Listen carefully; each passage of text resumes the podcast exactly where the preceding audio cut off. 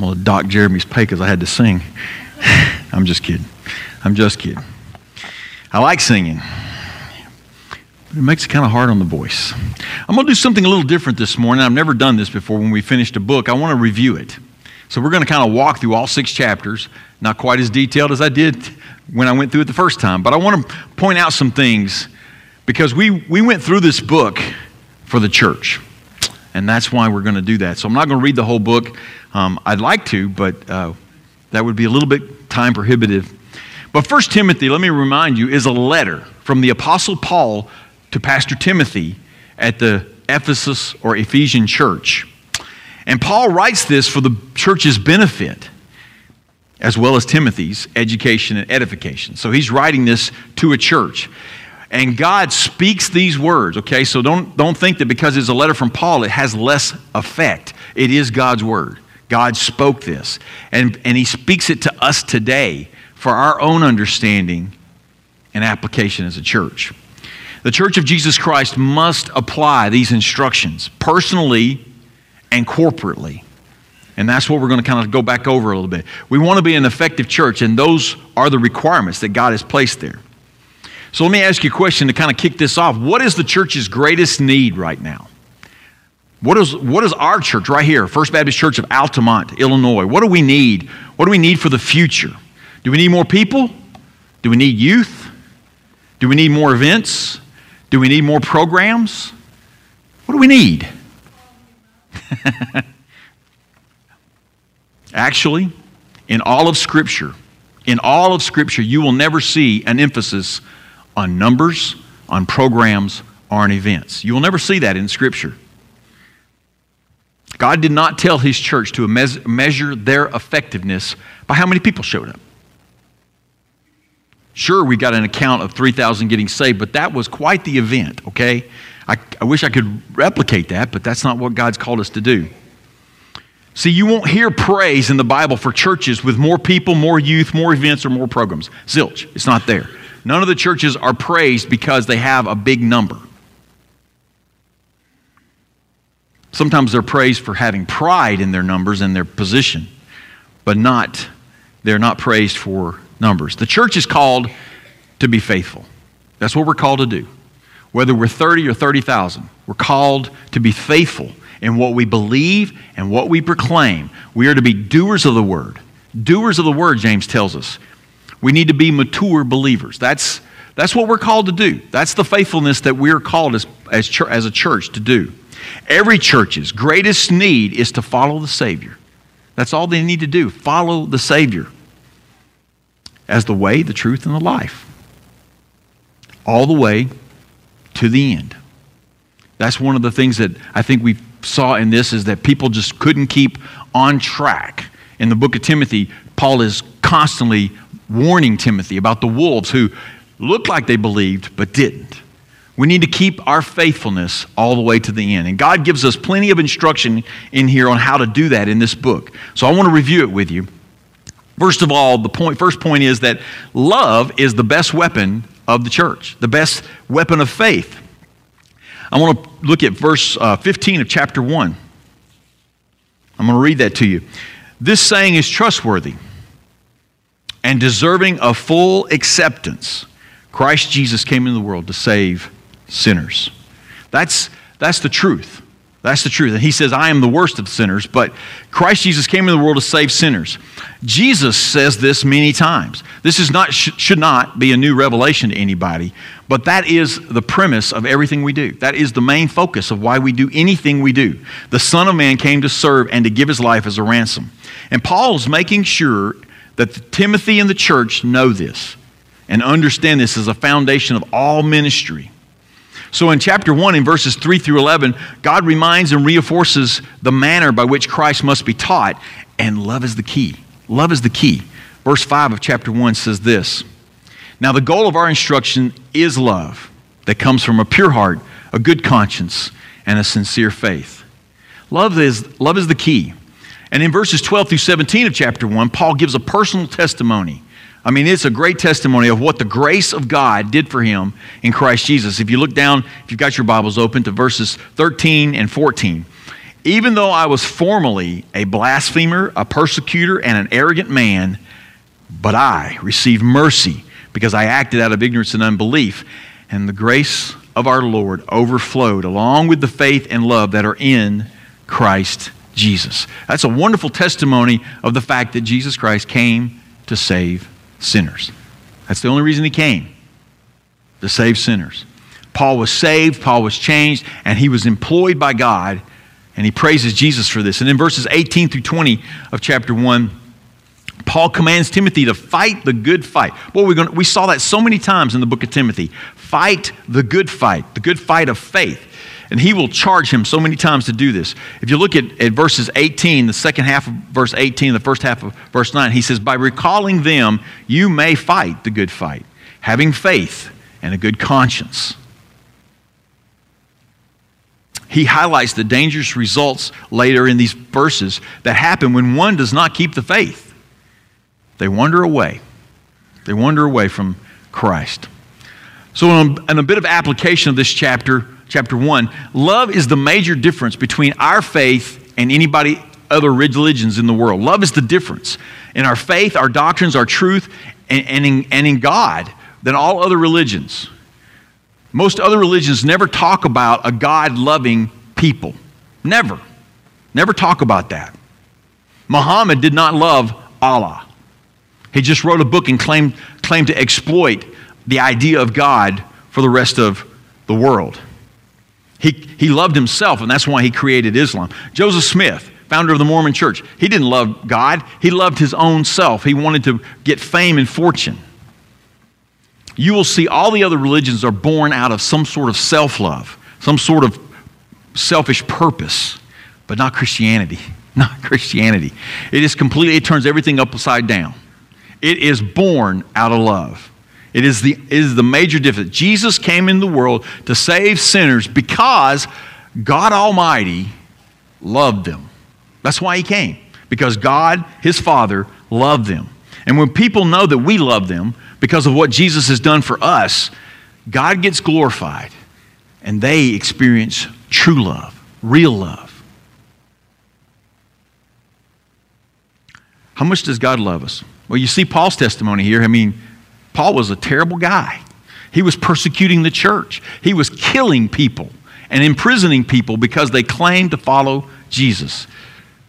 But God saved him there's a, there's a but God in that, in that passage about his testimony. And we all have that but God showed up in our lives. We all have that in our testimony. I was this, but God. I was that, but God.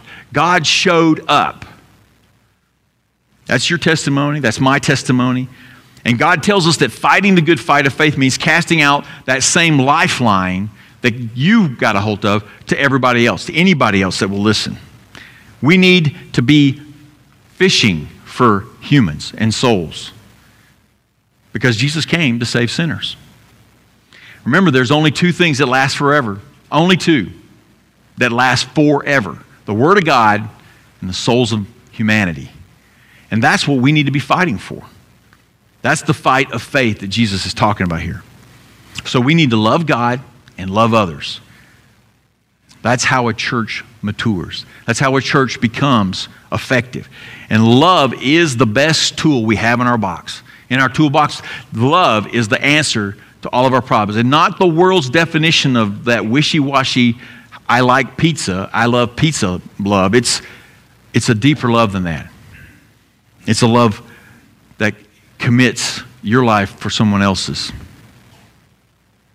And then the second point in this book is that prayer leads us in submission to this mission. Chapter 2, verses 5 and 6. Let me read those for you.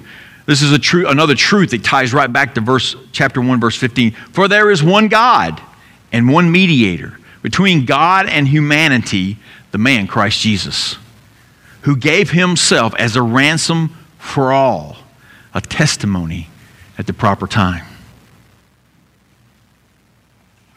God and Christ in concert sent, came and, and set up the need, the, the means to save the souls of humanity. In this chapter, verses, chapter, verses 1 through 3 and verse 8, it, it calls us to, uh, to prayer. to the end of promoting it, proclaiming it, and, and applying the gospel, we need to pray. Pray corporately, that's together. I want you to see that in there. Pray corporately, pray specifically, pray beyond ourselves. And I'm not talking just health issues, I'm talking spiritual issues. Pray with holy hands lifted, as he says. Pray without feuding with one another. Prayer is important. And then verses 9 through 15, he gives some specific instructions on women in the church. And I know some of that probably remembering every word I said about that, and, and uh, it's good though. He calls them to be poised, he calls them to be proper, and he calls them to be submissive to church leadership. Verse 10 of chapter 2. But with good works, as is proper for women who profess to worship God. That's, that's the qualifier, which we're all called to do that.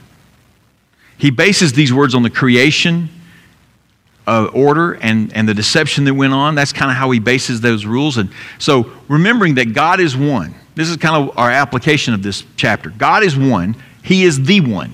He is not any other God, He is the God. Regardless of what Oprah Winfrey says, regardless of anybody else, there is only one God, and He is it. And you and I get the, the privilege of being of worshiping him and serving him.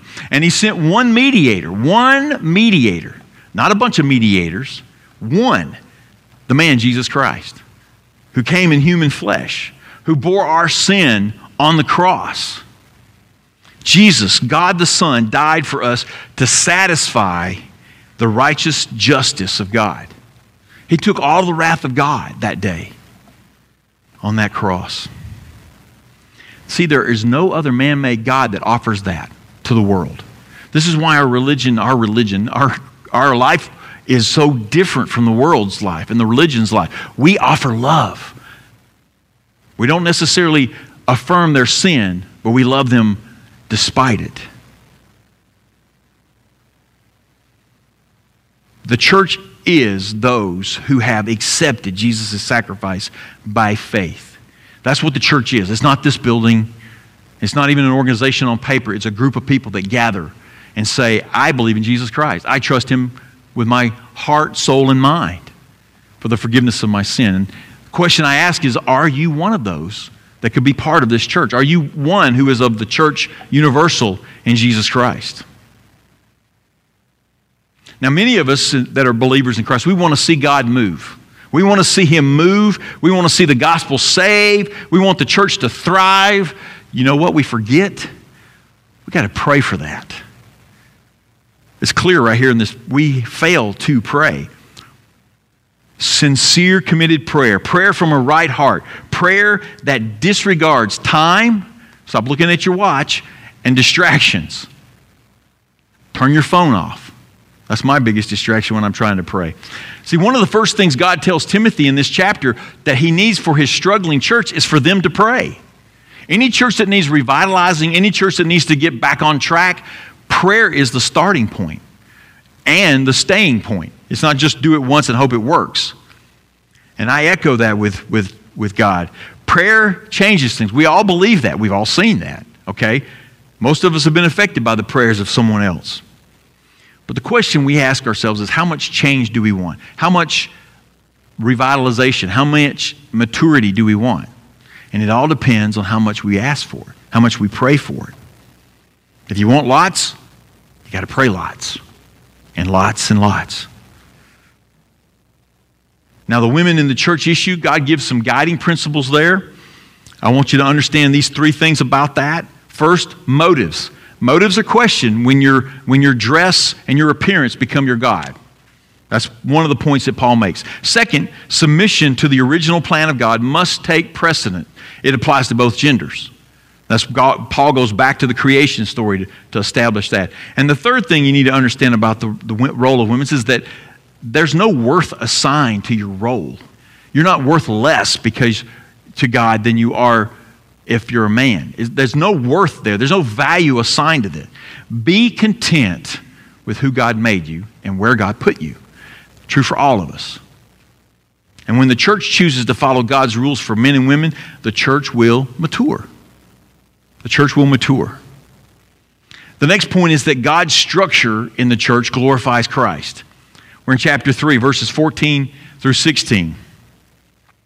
He said, and this is kind of the center point of the whole book, a whole letter. I write these things to you, hoping to come to you soon, but if I should be delayed, I have written so that you will know how people ought to conduct themselves in God's household, which is the church of the living God, the pillar and foundation of truth. And most certainly, the mystery of godliness is great because he was manifested in the flesh, vindicated in the spirit, seen by angels, preached among the nations, believed on in the world, taken up in glory. That's your Jesus if you trust him. That's who you have put your life on. Paul tells Timothy exactly why he is writing this letter, and the Savior is meant to be lifted up because of this. He wants them to know how to conduct themselves in the church so that Jesus Christ is lifted up. That's the whole point.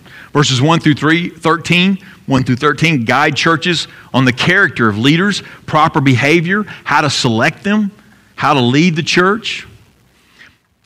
And let me remind you, these words are not just suggestions, these are commands. This is what God intends for His church to do the will of God for His church. So many times we say, Well, I wonder what God's will is. I'm telling you, it's right here in your Bible. So God's plan for the church has always been these two offices, elder and deacon. That's, that's been his plan. And he calls for a plurality of them, more than one. And, and I would say more than two, just to make it a little more uh, evenly distributed. But since creation, Here's why. Since creation, God has called godly men to lead his people. It's, it's, always been that. He has called men, not man, to lead his people. Moses distributed his authority, he had distributed his spirit so that he could have some help because God's intended that. He never wants any of us to be lone, lone ranger in this. And he, God intended this as a lasting statute. So we must submit to it and watch God glorify Christ through it. See, Christ, the Good Shepherd, we know that from John 10. The Christ, the chief shepherd, he cares for his flocks by using godly men to teach, guard, guide, protect, and love the sheep. Now, that's a lot that God has called us to do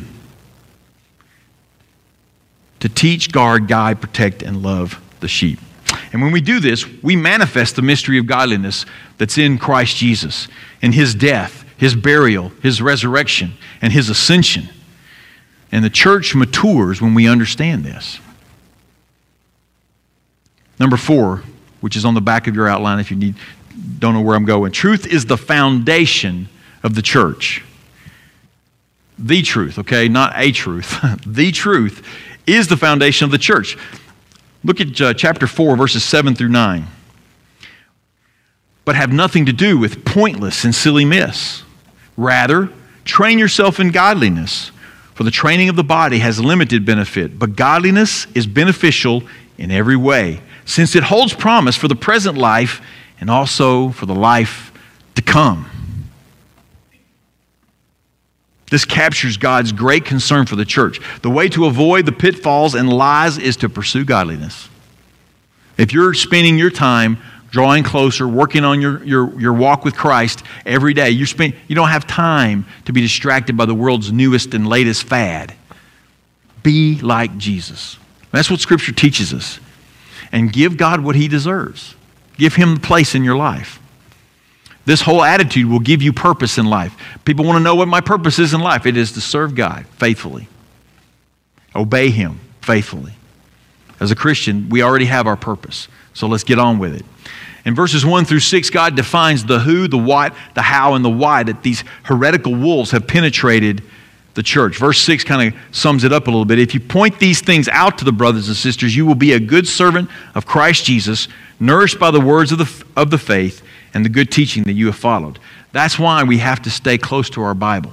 We do. We have to keep it close to us because the world is, is longing to distract us. I read stuff every week that's trying to attack the Bible in some aspect, whether it's the beginning of the book about creation or whether it's the end of the book because Jesus hasn't come back. They're looking for any way they can to discredit this book. But it is the truth, and they, they will one day have to live with that fact. And in verses 10 through 16, God reminds Timothy of his labor for the gospel, which, which reiterates, basically reiterates Timothy's call and gifting. Look at verse, uh, verse 14. Don't neglect the gift that is in you. It was given to you through prophecy and the laying on of hands by the council of elders. And he, he would say the same thing to each and every one of us. Don't neglect the gift that God has given you to serve his church. There's spiritual gifts. We all get one when we get saved. We can, I can help you begin to try to discover that. But don't neglect it. Let God show it to you. See, God stresses here the scriptural tenacity needed to lead the church. We need scriptural tenacity. And for the church to mature, we need to be close to our Bible. That's what Paul and God is stressing here. Those who do not pursue godliness create harmful ideologies. If you don't pursue godliness, you'll come up with something else. You'll speculate, you'll guesstimate, you'll fill in that hole that God has already filled with His truth. And it ruins people's lives. And it ruins churches. Most of us probably can name a church that we know divided over some scriptural truth, or maybe they divided over the color of the carpet. I don't know. But that's one of the silly things that happens. It's one of the silly things that happens because we get distracted, we get off the truth. Violence and disregard for human life.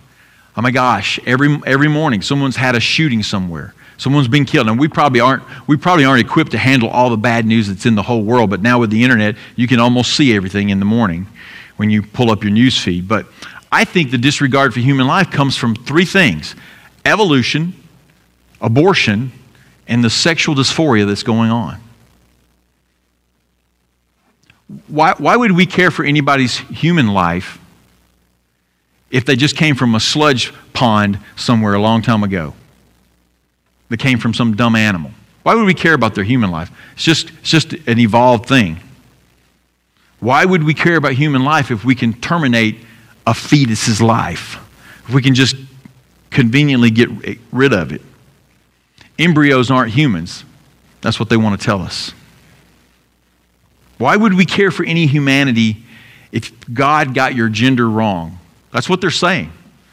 I'm not this gender, I'm that gender because God got it wrong. They may not use those words specifically,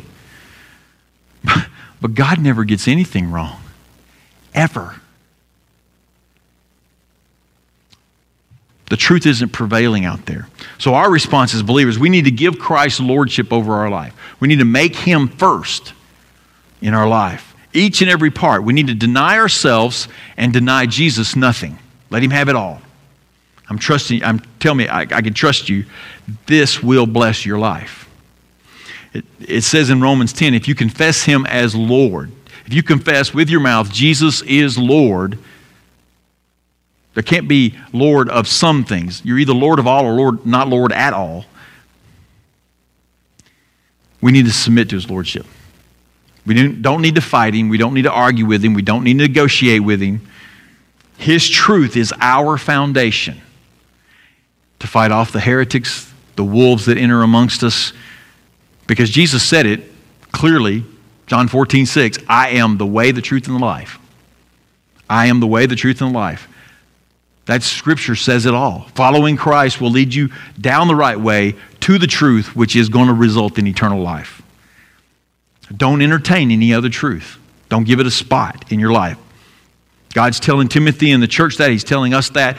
Let the Spirit change your mind, and your life will be better, and the church will be stronger. Truth is the foundation of the church. The fifth point is let God lead the church man, that's a tough one for me sometimes. I have to fight my own urges to lead things and take charge and push out. In verse 21 of chapter 5, he says, I solemnly charge you before God and Christ Jesus and the elect angels to observe these things without prejudice. Do nothing out of favoritism. Righteous leadership. God charges Timothy and us to let Him lead, to be righteous, not be partial, not be influenced, not be biased in any way. When we carry out the disciplines of the church, the functions of the church, choosing leadership, it needs to be righteous and it needs to be just. That's what leadership's supposed to be. In verses 1 through 16 of chapter 5, God guides us for dealing with church members, caring for widows, and family responsibilities. That's pretty clear on a lot of things right there. In verse 8, he kind of sums up But anyone who does not provide for his own family, especially for his own household, he has denied the faith and is worse than an unbeliever. That's pretty clear. So he sets our priorities. And these things will impact the church and the church ministries. All these things he listed in here, I, tr- I tried to show in the sermon that we, it can apply to all kind of ministry areas, not just to widows. And when we do that, we show a maturity. We show a maturity and a selfless love for the world. In verses 17 through 25, God teaches us how to manage the elders, the overseers, the leaders in the church. You look at verse 22. Don't be too quick to appoint anyone as an elder and don't share in the sins of others. Keep yourself pure. The bottom line lesson in that is be patient. Be patient. Be patient. Be patient. if you hate that word as much as I do, I'm going to keep saying it. Be patient. Wait on God. Wait on God. God guides on how to deal with the accusations. He here he guides us on how to honor the elders and, and waiting, waiting out for true motives and true heart conditions to be revealed. Be patient. Be patient. He talks about correcting others with gentleness. Speak to others as you would like to be spoken to, right? Speak to others as you would like to be spoken to. Boy, that's hard. But we need to care for our family first, God's way. It's the godly priority and it enhances our godliness. So we need to watch out for those who seek to misuse God's provisions. Correct them, see some repentance in them. God's roles for men and women are crucial for the church in light of ministerial management. And, and he tells us how to manage the elders the way God would have us manage them. Honor the good ones, correct the bad ones, and ordain the right ones which requires patience. patience. For God to lead our church requires patience and for us to wait. Patience is one thing, but if you're sitting there tapping your foot, it's not real patient, is it? If you're drumming your fingers on the desk, it's not real, that's not a lot of patience. You're demonstrating you're not very patient. We need to wait expectantly on God and wait for Him as long as it takes. See, God doesn't own a calendar or a wristwatch. He's never on a schedule. We put him on a schedule where we try. he wrecks my calendar every week.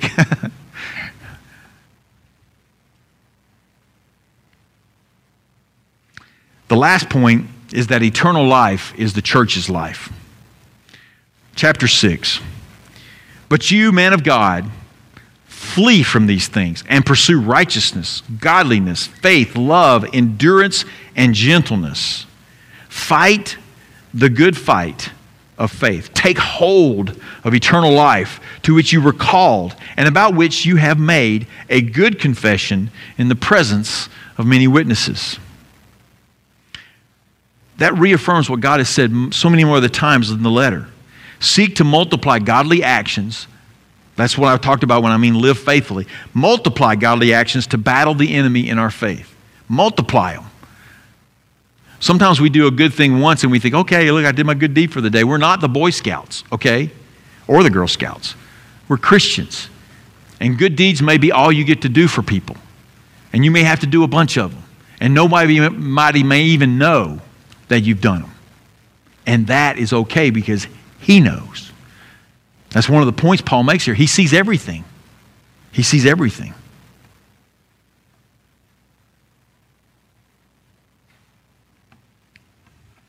And all of this is done with an eye on eternity, an eye on heaven. If sometimes we get our eyes on everything right here so much, but we need to remember that we're believer as believers, we're fighting now for the future. We're fighting now for what's coming. We're laying up treasures in heaven. We're fighting the good fight of faith now because we know what we already have. In verses 1 through 10 of chapter 6, it speaks to how to live now, how to fight the heretics and materialism. And he says a really simple verse in verse 6 But godliness with contentment is great gain. You want to know how to get ahead in life? Be godly and content. Be godly and content. It is, that is maturity, by the way. That is maturity. Verses 13 through 21 gives a strong word about keeping the faith until the end of time, since God Almighty and because God Almighty is watching. Verses 15 and 16. God will bring this about in His own time. He is the blessed and only sovereign, King of, and the King of kings and the Lord of lords, who alone is immortal and who lives in unapproachable light, whom no one has seen or can see. To him be honor and eternal power. Amen. That's who we're serving. He's in charge of everything, and he has everything in control. He has it under control. I know some of you are like, well, he doesn't have this under control. He does. He has it all under control. There is no panicking in heaven, and there's no plan B. God intended for this to happen, and He intended for us to follow Him faithfully to the end. He tells rich believers that they must use their wealth righteously. Believers must guard the truth by proclaiming it. If you want to get rid of some of the lies that are out in the world, go tell someone you're going to get to live forever, and you can tell them how. That's what we need to be proclaiming. See, eternal life is not about time. A lot of times we think about it in terms of longevity, a length of time. We measure it in our minds, which you can't measure eternity because it's infinity. And I took a lot of math classes, and nobody has ever measured infinity. Infinity is infinity, it's out there. And eternity goes in both directions of time, and it's not a measurement of time, it's about quality of life. It's about quality of life, of service, of living beyond the here and now, living beyond yourself. That's what eternal life is about. Living life with eternal ethics, as I talked about when I preached this part, means Christ controls all aspects of your life. You let Him. Now, He's a gentleman. He's not going to wrench it out of your hands, but He's probably going to make things tough if you're not giving Him complete control. I can name a lot of things that I don't have control over anymore because He, he made it so hard on me, I finally gave Him up. See, many reject Jesus because they've witnessed a person at their work or at their school or, or in the community that reflect and displays Christ poorly. And we're not supposed to do that. That's why he talks about the workplace in this chapter. And as we said at the very beginning, love is the major difference between us and everybody else. Christianity is a faith of love, not a faith of rules and regulations and all this other stuff. It is a, a, a love born out of the gospel of grace that's what Christianity is. It is this distinctive trait. And when love is out of the equation, when there's no love in the equation, the false teachers and the wolves that are among us, they're out for the bottom line. They're looking for material gain.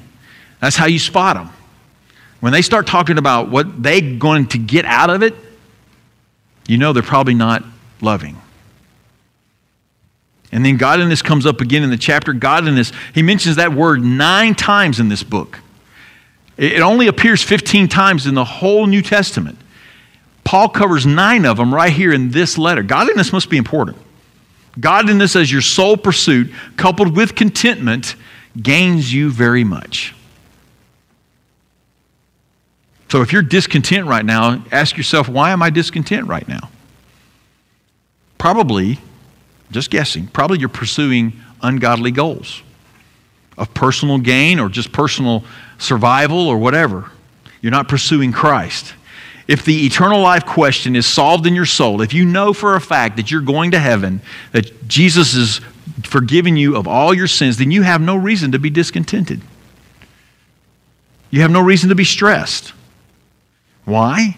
Because the gospel gives us our purpose and our master forever. No matter what happens, He is our purpose and our master forever. That's the kind of thing that eternal life is.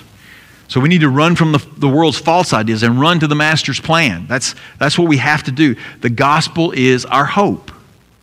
Paul is stressing this over and over in this book because all the ideas out there are meant to distract from the gospel being our hope.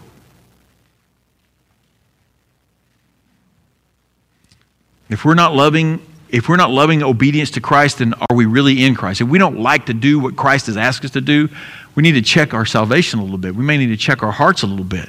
we may not be living it out. What is your hope really built on? Riches, wealth, comfort, security? I hope not. I hope your hope, I hope, I hope your hope is based on the eternal life that is in Jesus Christ. I pray that. If we trust in anything else, if we put our hope in anything else, it's sinking sand. It's a, it's a building that's going to fall down when the storms of life come. True lasting hope is only found in Jesus. And that's Paul's final word at the end of the book, basically. That's his stand. Jesus Christ is Lord, so follow him. Jesus Christ is Lord, so follow him in your life and in the church. So let me kind of summarize this a little bit. Many times Paul tells Timothy to command, instruct, proclaim, teach. There's so many times he tells Paul, teach these things. Because why? They're not suggestions, they're commands. They're things we're supposed to be doing. As believers in Christ, we should want to find those things. And a mature church seeks to obey those things. God tells Timothy that by teaching these truths, the church will be saved. He says that many times. You will save your hearers, you will save your church. Souls will be protected, lives will benefit if you keep teaching these. And then he calls Timothy, God calls Timothy and the church and us to fight the good fight of faith. Never get tired, never give up. Struggle for it, for the conflict of faith in the world. There are so many things attacking it. Never give in to the temptations of the world. Never forget your faith. Never forget your faith. Never leave the church or disregard the Bible. Hang on to this. Stay close to this. This is your life instruction manual, if you want to know for sure. This is your eternal life instruction manual. It makes no sense sometimes for how we live this life, but it makes all the sense when we look at eternity. A growing church is one who loves Jesus and loves each other. I mean, that's what happens. That's what's supposed to happen. We love Jesus, we love each other, and we love the lost soul. So cultivate that in your own heart. Only by that way of living can we really reach maturity. When we love God, love others, each other, and love lost souls.